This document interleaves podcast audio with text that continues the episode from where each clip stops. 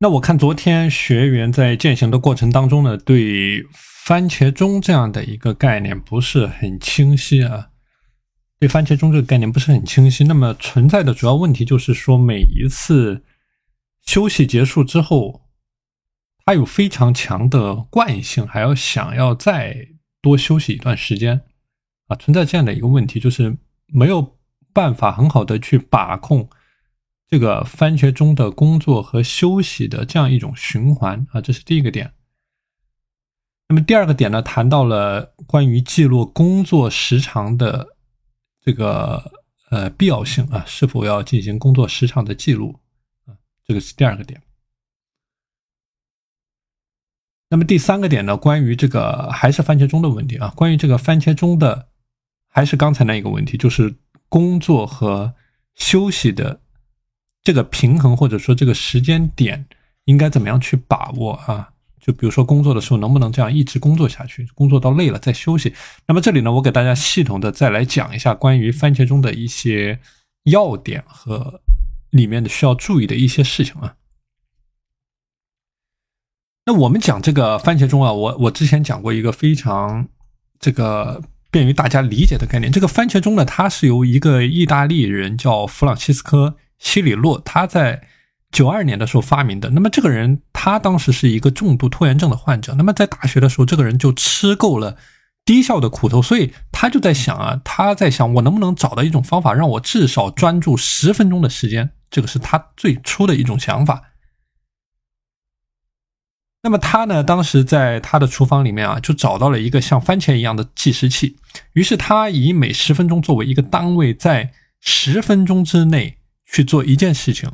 那么这个时候呢，最早的番茄钟时间管理方法就诞生了啊，这个是最早的一种番茄钟时间管理方法。那么这样一种方法经过不断的迭代演化，由最初的它每十分钟作为一个单位工作，十分钟休息，就逐渐逐渐的演变为了以每二十五分钟作为一个单位，每工作二十五分钟休息五分钟。所以这个番茄钟啊，就是我讲到的一个呃概念，叫做你可以把番茄钟理解为成年人上下课的闹铃啊，就是像学生上课一样。你比如说把二十五分钟理解为上课的时间，那么五分钟就是下课的时间啊。所以这个番茄钟它讲的一个精髓就是说，在二十五分钟的上课时间内，你就只做一件事情。啊，只做一件事情，就把你所有可以控制的思思想、意识、行为全部聚焦在这一件事情上面，像激光般的一个聚焦。啊，其他的任何事情都不可以做，喝水、上厕所都不可以，因为一旦你做了这些事情啊，你好不容易建立起来的专注状态就会瞬间的土崩瓦解掉。那么二十五分钟到了之后呢，接下来就是五分钟的休息。那这个时候呢，再去喝水啊、上厕所啊，或者说做一些让自己放松的事情，放松一下前二十五分钟高度紧绷的神经，然后再到下一个二十五分钟，那么周而复始啊。这个就是番茄钟里面讲的一个讲的一个基本的概念。那么我们具体来说一下啊，针对每一个学员的情况，或者说针对于每一个不同的个体的情况，怎么样能够灵活的把番茄钟给运用到。你的时间管理的过程当中，那么这个番茄钟啊，它要达到的一种最理想的状态，就是说的是一种专注的心流状态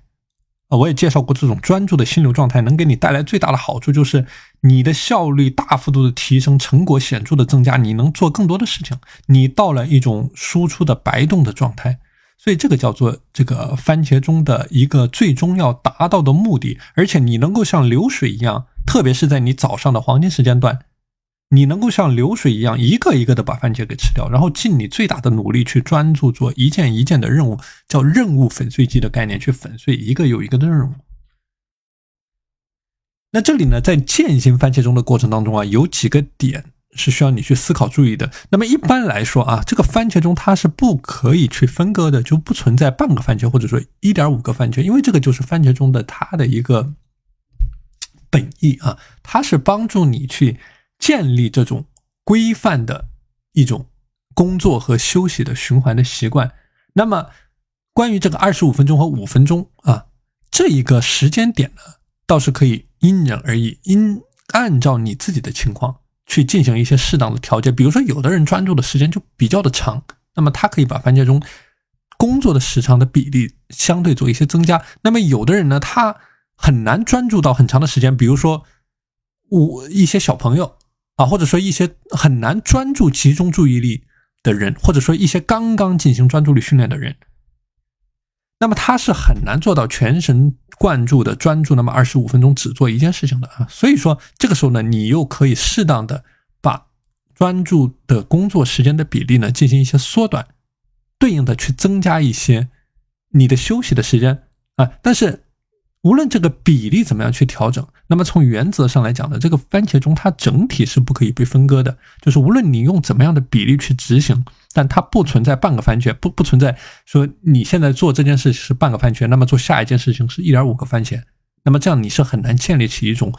这个这种这你是很难建立起这种专注的啊这种正向反馈的循环的啊，所以说这个是讲到的这个番茄钟呢，它是处在一种不可分割的啊这样的一种状态。那么另外一个点呢，就是说。如果说啊，你在这个番茄钟之内，你做了和本任务无关的动作，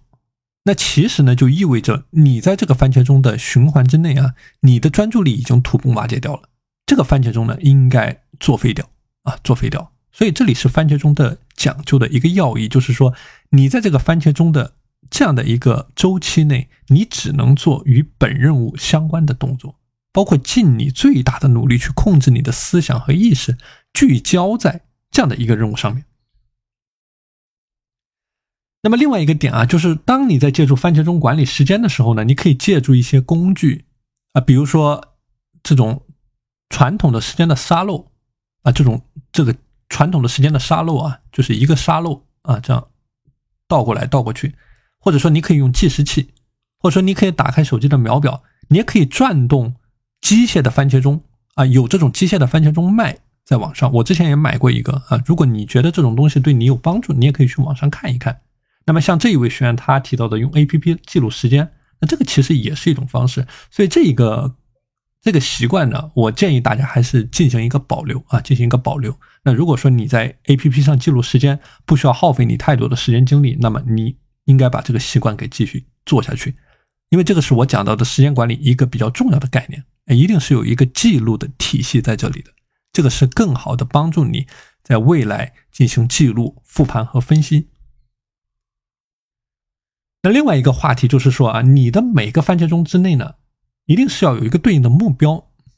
啊，对应的目标。就说有的时候啊，我们可能会觉得这个目标的设置会比较的困难，或者说没有一个清晰的目标。那么就是在你每天早上在进行计划的时候，那么就列出三个。你觉得能够列出来的最清晰的目标，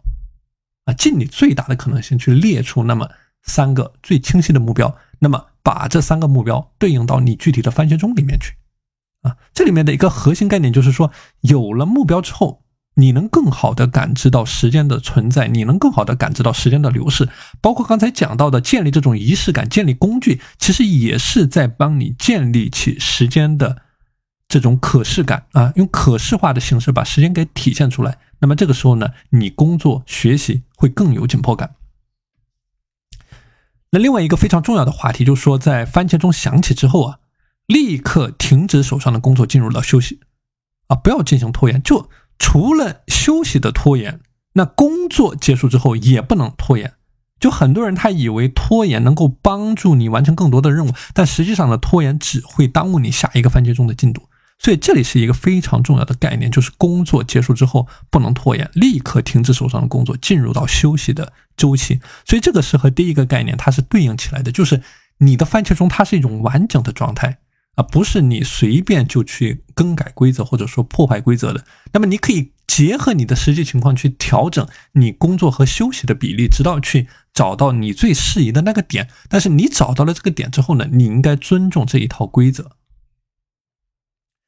那么另外一个话题啊，就是这一位学员他提到的这种休息的惯性啊，休息的惯性。那么我们讲这个休息呢，是一定要尊重的啊，就说你无视休息，你只会破坏规则，就你破坏承诺，你破坏你下一个番茄的动力。那么针对这种惯性太强啊，那么你可以逐步逐步的先把这个休息的这个比例啊增加一部分，那么增加一些休息的比例，那么压缩一些工作的比例，直到能够找到你这个合适的点。那么在你这个合适的点上呢，你再持续的对这样的一个番茄钟的循环进行一个调整和精进。那比如说我举个例子，你如果觉得二五五对于你来说是一个比较困难的状态，那么你可以适当的从，比如说工作二十五分钟，休息十分钟这样的一个比例执行。啊，甚至更有甚者，工作十五分钟，休息十五分钟，啊，就说找到一个对于你来说最合适的点，但在这个点上呢，你是一定要能够尊重这种规则的，啊，因为你破坏了规则，你就在破坏你对自己的承诺，你在破坏你自己对于专注力的承诺，那么这个时候番茄钟就起不到任何的作用，啊，所以这个是大家需要注意的点啊，就是说你的休息和你的工作同样需要受到尊重。啊，你的整个规则是需要受到尊重的。那么关于休息的时候啊，这个时候我再强调一点啊，那针对这种休息的时候惯性非常大的时候，就说你要尽可能的进入到深度放松的状态啊，深度放松的状态。比如说我们有的学员用这种正念冥想啊，就这正念冥想它是一种非常好的方式，但是这个这样的正念冥想啊。能不能够很好的帮助你起到深度放松的一种状态？那么这个是你要去思考和进行探索的。那么我们讲这种深度放松的思考，比如说我举个例子，如果你在家工作，你可以躺在沙发上面，你可以躺在坐在一个非常舒适的椅子上面，啊，你甚至可以打个盹儿，你尽可能的让你身体的每一寸肌肉、每一寸皮肤。都得到一种最大程度的放松，那么这个就是目的。那具体采用什么样的形式，那这个是因人而异的，没有一个所谓的标准答案。那么你可以去探索不同的形式，就像我之前讲过的，探索不同的感官啊，调用你不同的感官，调用你的听觉、味觉、嗅觉、触觉啊，调用非视觉以外的其他的感官去进行放松。啊，所以这个是休息的时候你所需要注意的点。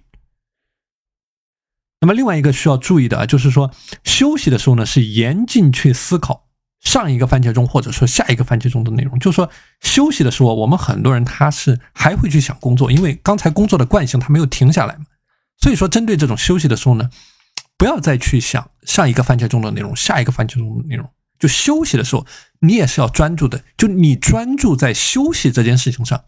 所以你可以看见，在这个番茄钟里面，它讲究的这个工作和休息呢，它是一个整体，它是一个整体。休息为了更好的工作，工作之后你要进行休息啊。所以说，这个是大家在日常实战践行使用番茄钟的过程当中呢，应该去注意的一些点。那么这些点，它是一些原则上的东西啊，它是要根据每一个个体存在的差异情况。然后去进行一个适当的调节，比如说你的工作休息的比例，比如说你的休息方式等等。好的，今天的内容和大家分享到这里。大家如果想要加入到我的自律打卡社群，可以添加我的微信五幺二四九零五七五五幺二四九零五七五。我们下期节目再见。